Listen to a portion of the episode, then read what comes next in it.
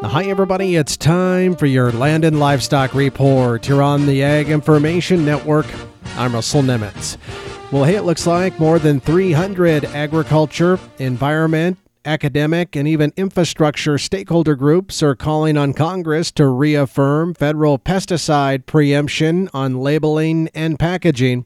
The groups warn that failing to do so could hold disastrous consequences for our food security, our environment, public health, and vital infrastructure, plus other uses where pesticides and herbicides provide some very important benefits.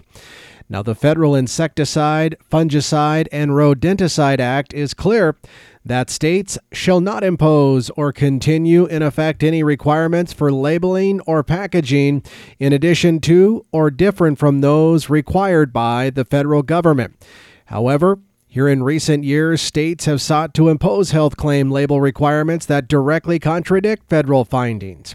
In a letter to Congress, the groups call on Congress to reaffirm that states may not impose additional labeling or packaging requirements that conflict with federal findings.